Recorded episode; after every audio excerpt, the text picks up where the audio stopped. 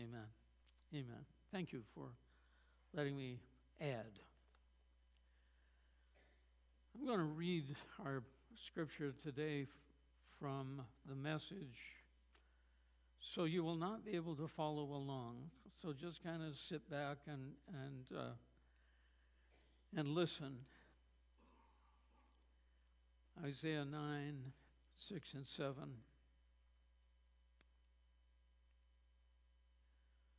For a child has been born for us, the gift of a son for us.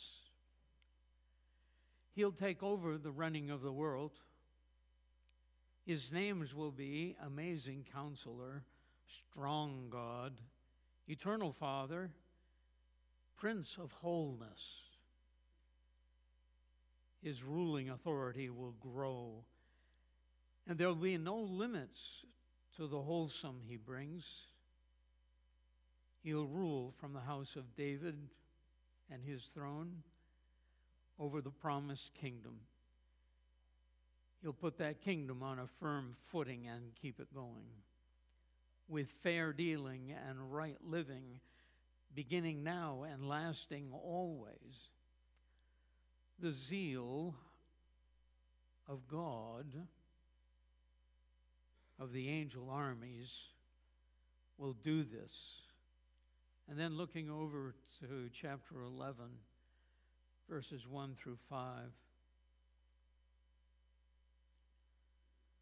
A green shoot will sprout from Jesse's stump, from his roots, a budding branch. The life giving Spirit of God will hover over him. The Spirit that brings wisdom and understanding, the Spirit that gives direction and builds strength, the Spirit that instills knowledge and fear of God. Fear of God will be all his joy and delight. He won't judge by appearances, won't decide on the basis of hearsay. He'll judge the needy by what is right, render decisions on earth's poor with justice. His words will bring everyone to awed attention. A mere breath from his lips will topple the wicked.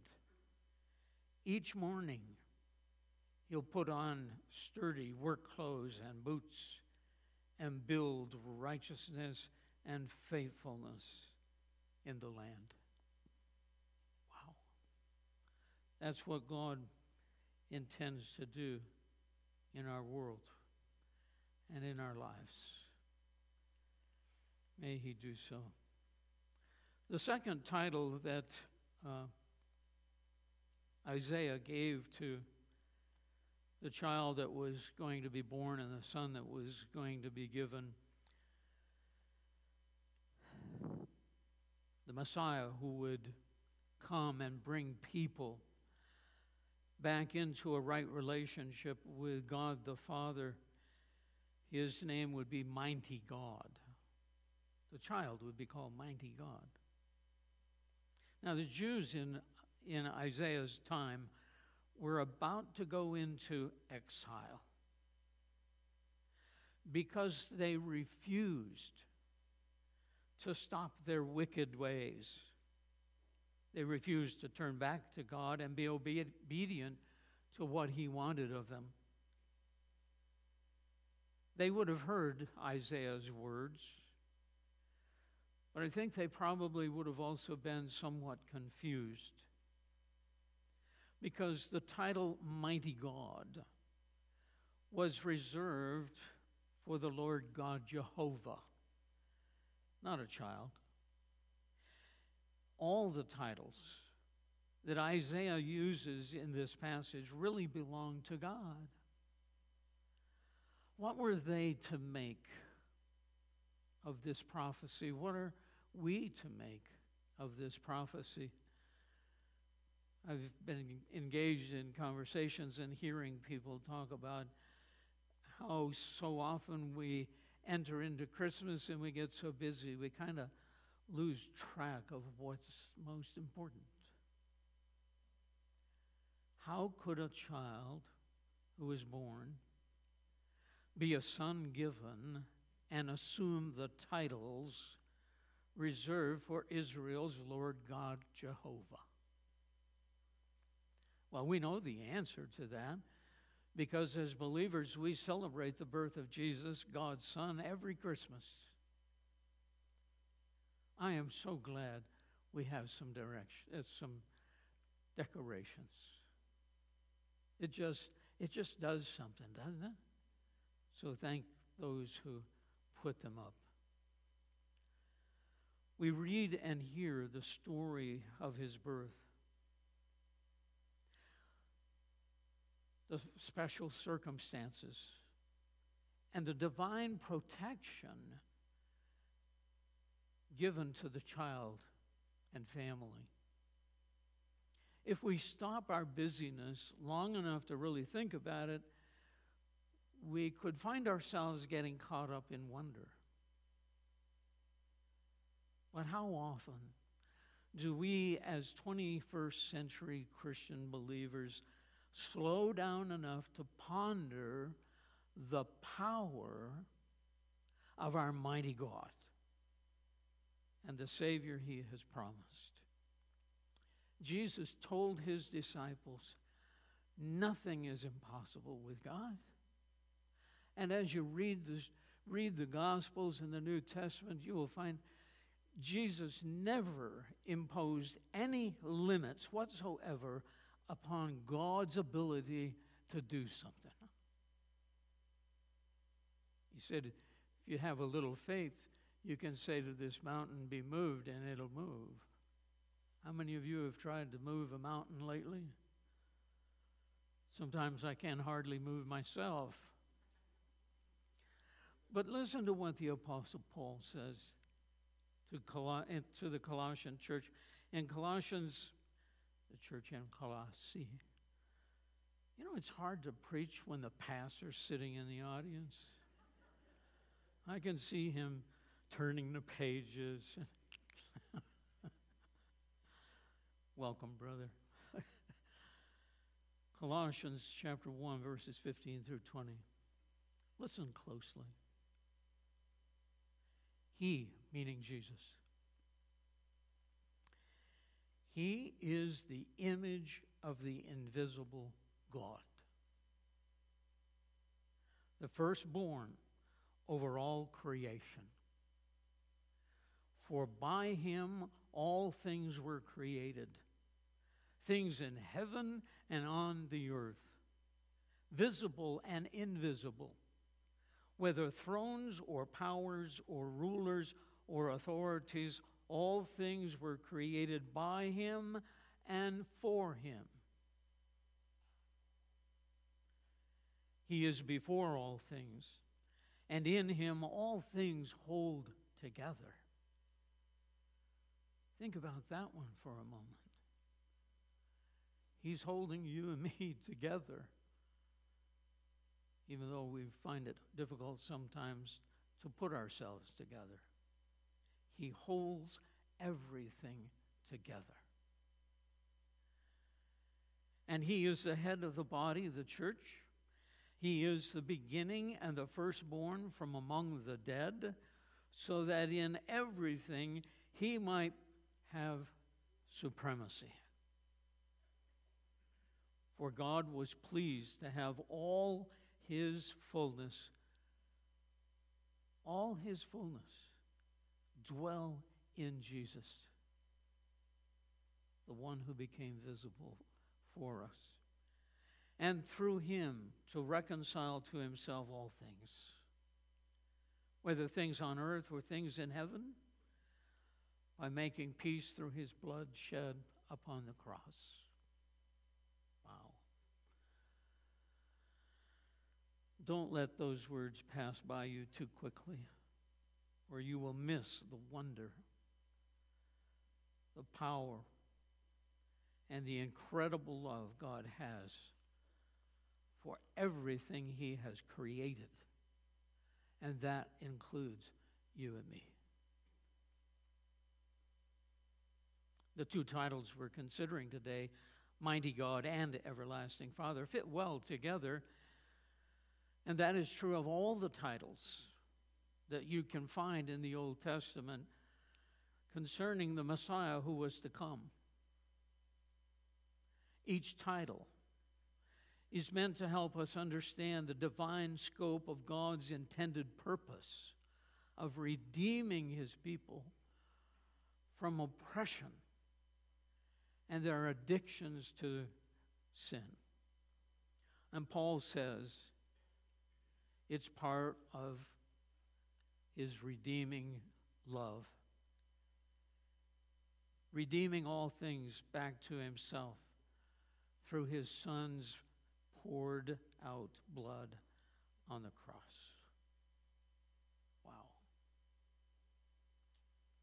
And as you read the Old Testament, you will often encounter what the Bible itself calls mighty acts of God. The mighty acts of God in rescuing and redeeming Israel, his chosen people. Now, we're not talking about bedtime stories here. We're talking about real people with their backs to the wall when God intervened on their behalf and saved the day. It didn't happen just once, but again and again. In Egypt, setting them free from slavery and oppression. In the wilderness journey, especially when they were complaining about manna in the morning and at noontime and at night, manicotti or whatever. They were complaining about no water. And so Moses strikes a rock, and out comes water. Wow. There were countless times in the promised land of Israel's inheritance that God had to rescue them again and again and again because they forgot who they were and why they were here. And I wonder sometimes if that doesn't happen to us. If we kind of forget who we are and why we're here. Anyway, the, the beauty in the ugliness of their situation, if you will, is found in what God alone did for his people that they could not do for themselves. We are told that it happened in Israel as an example of what God wants to do and has done for all of us through his son Jesus. Again and again and again. Every time you fail, every time you fall, he is there to lift you up. He longs to save us from what kills us on the inside. What kills the inside? Another conversation I had with someone today is how often we get caught up in trying to please everybody else and forget who we are. The craziness of our world, my friends, where the need, here's one from Herb, the need to be needed. How driven we can become. And it's not what God wants for us.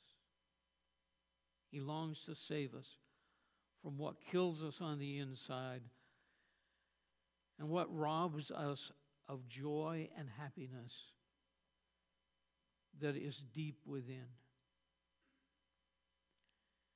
And He wants to save us from what slowly destroys our lives through our own addictions to sin and our insistence that we can go our own way without any repercussions. If we pay close attention to what Isaiah is saying, the secret to understanding the titles and how they apply to Jesus and his fulfillment of all that God promises is seen at the close of verse 7. The zeal, ooh, the driving passion of the Lord Almighty will get it done. God will accomplish it. You and I don't accomplish it. God does. God Himself will accomplish the promises that He has made through a child to be born and a son given. His son Jesus.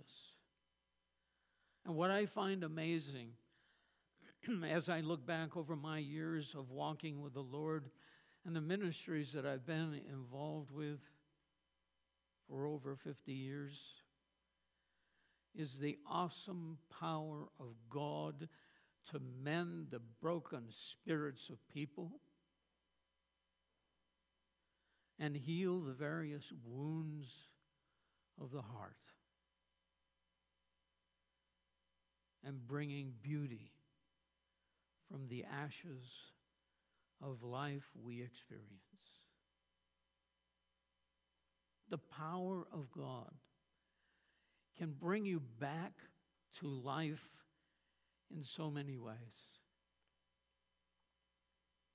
And all it takes is a little faith to trust in His ability to give life when it, when it appears to be so impossible to us as we slowly surrender our lives to Him. The wonder of His work in your life and mine is that it takes place on the inside, my friends. It takes place in here. And then it begins to work its way to the surface. God is always concerned about the heart, the center, the core. Because he said, if you make a tree good, its fruit will be good. And God is, is highly invested in making of us good trees.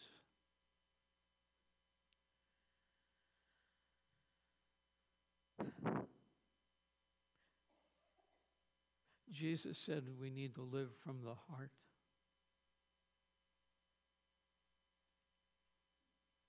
Proverbs tells us we are to guard our hearts because it is the wellspring of life. It's where true life begins and comes from.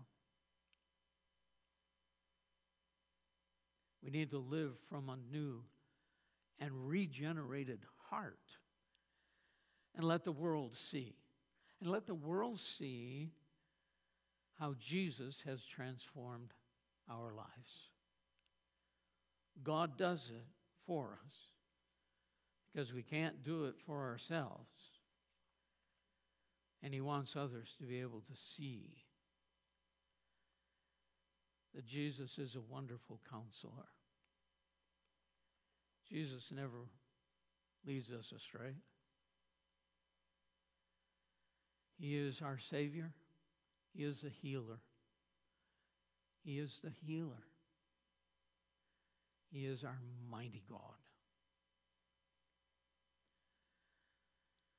So, in turning to John's Gospel, chapter 17, this is part of the Lord's Prayer. It's the longest prayer recorded or written for us in Scripture. Listen to what he prays for you and me. This is his prayer for us, beginning in verse 20 of chapter 17. My prayer is not for them alone. I pray also for those will believe in me through their message, that all of them may be one. Father, just as you are in me and I am in you, may they also be in us, so that the world may believe that you have sent me.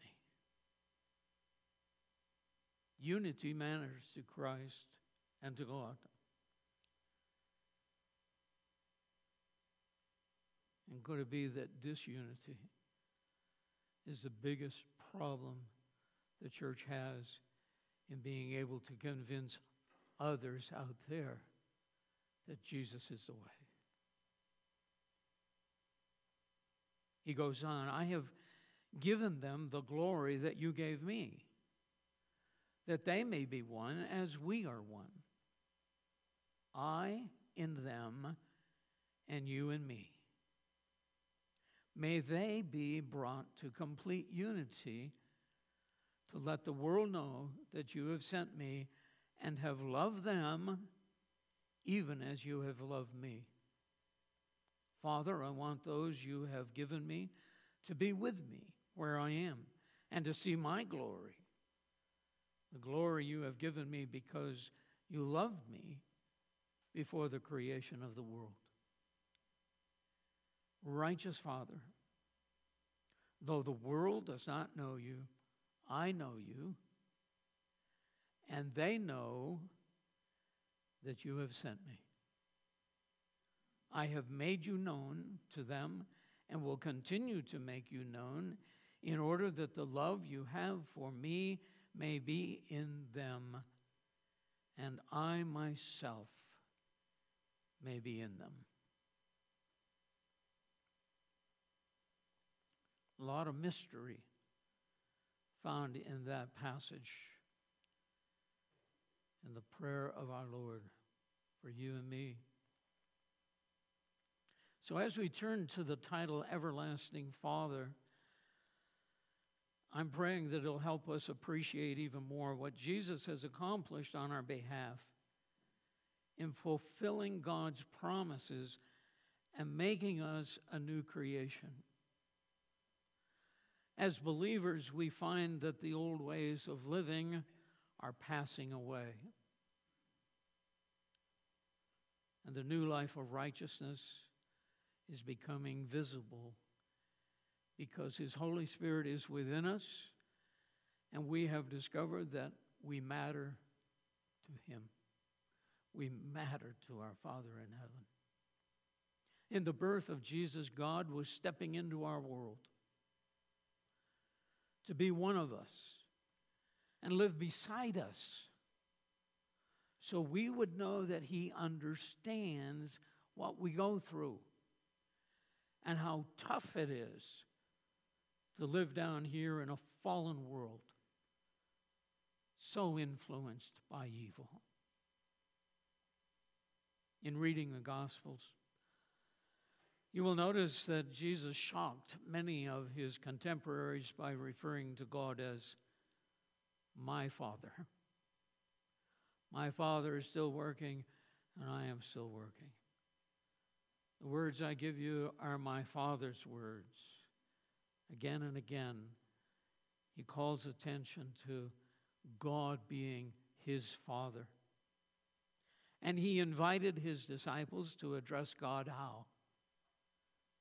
as Abba, the Aramaic, Ab in the Hebrew, which means dad or daddy.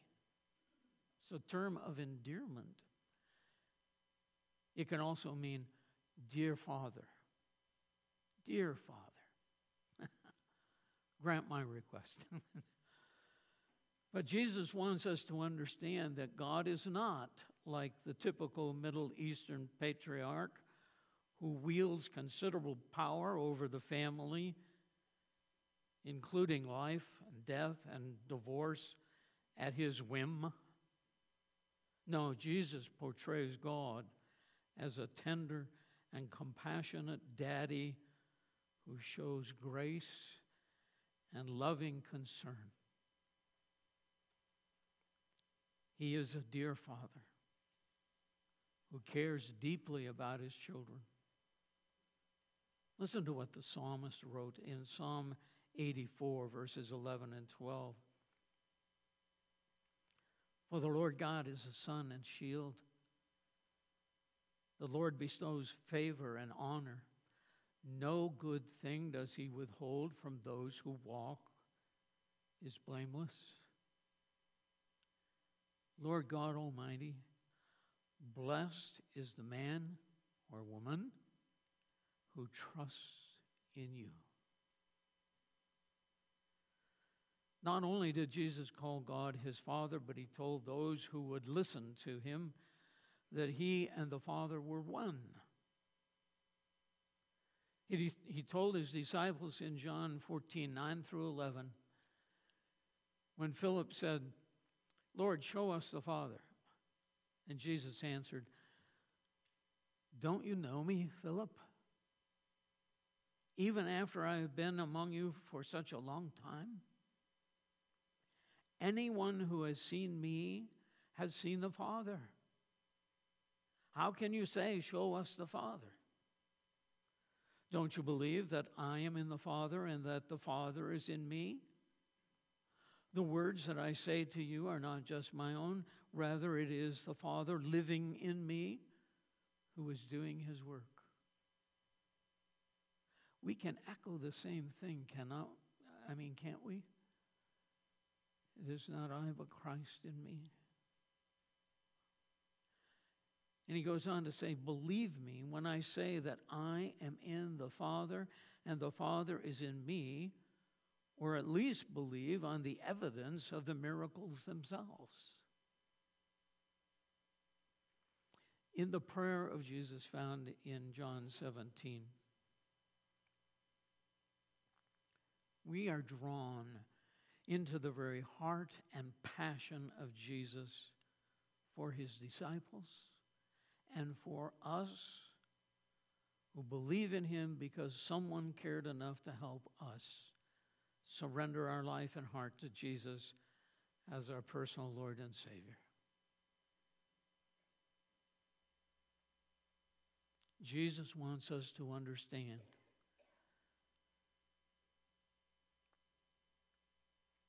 that we know, love, and serve a Trinitarian God. We cannot explain it. Can't explain how it's possible.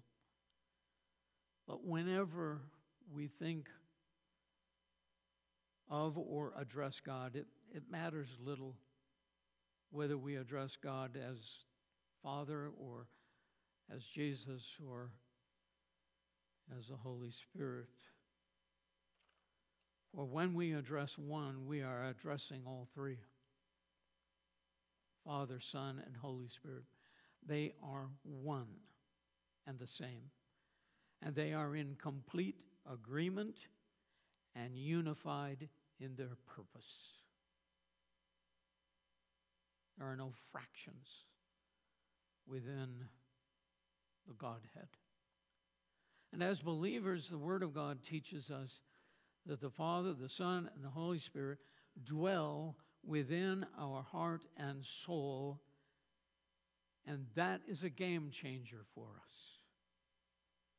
There are two passages that I would say that it's good for you to know one in the Old Testament, the other in the New. The first one in the Old Testament that I go to often is Ezekiel 36, 26, and 27. I will give you a new heart and put a new spirit in you. I will remove from you your heart of stone and give you a heart of flesh. And I will put my spirit in you and move you to follow my decrees and be careful to keep my laws. I will move you to do this. The I, by the way, means God, in case you missed it.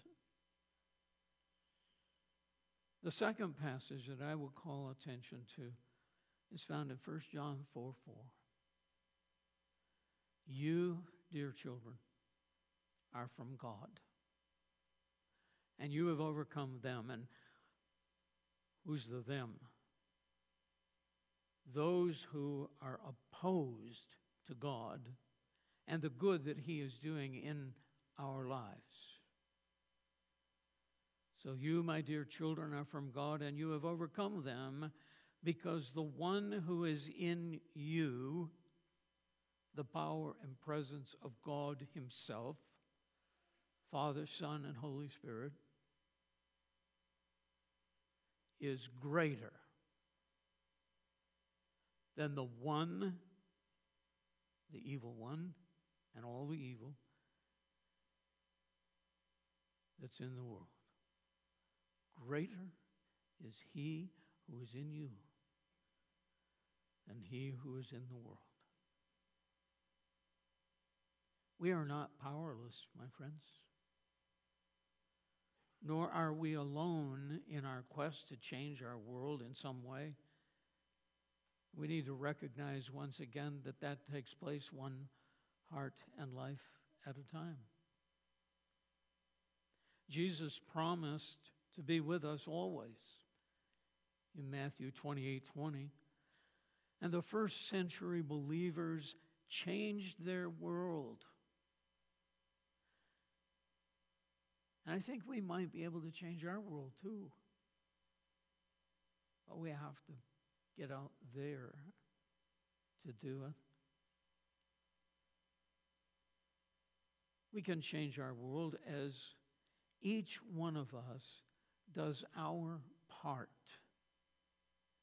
in helping others discover faith in the child born and the Son given, the wonderful counselor, the mighty God, everlasting Father, and next Sunday, the Prince of Peace.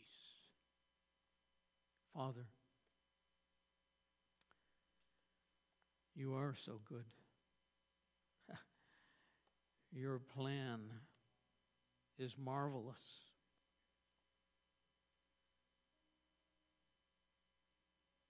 It takes a while for us to comprehend it.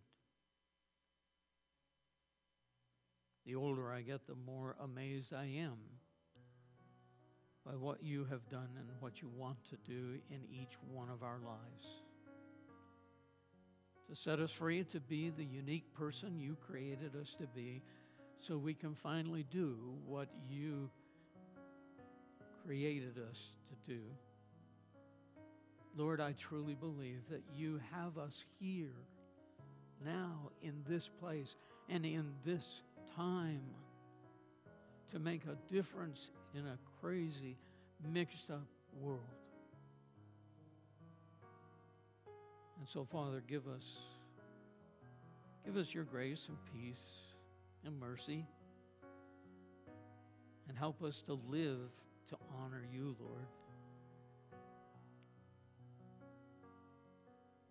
Help us live to honor you and make a difference in the lives of those around us. In Jesus' name, amen. Amen. Just stand to, to receive a blessing. Just going to read a short passage from Paul's letter to the Roman church.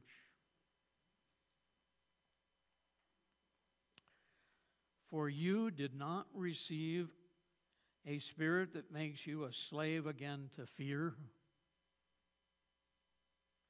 but you received the spirit of sonship. And by him we cry, Abba, Father. The Spirit Himself testifies with our spirit that we are God's children and we are His heirs. Send us forth, Lord, to make a difference. God bless you. Have a great week.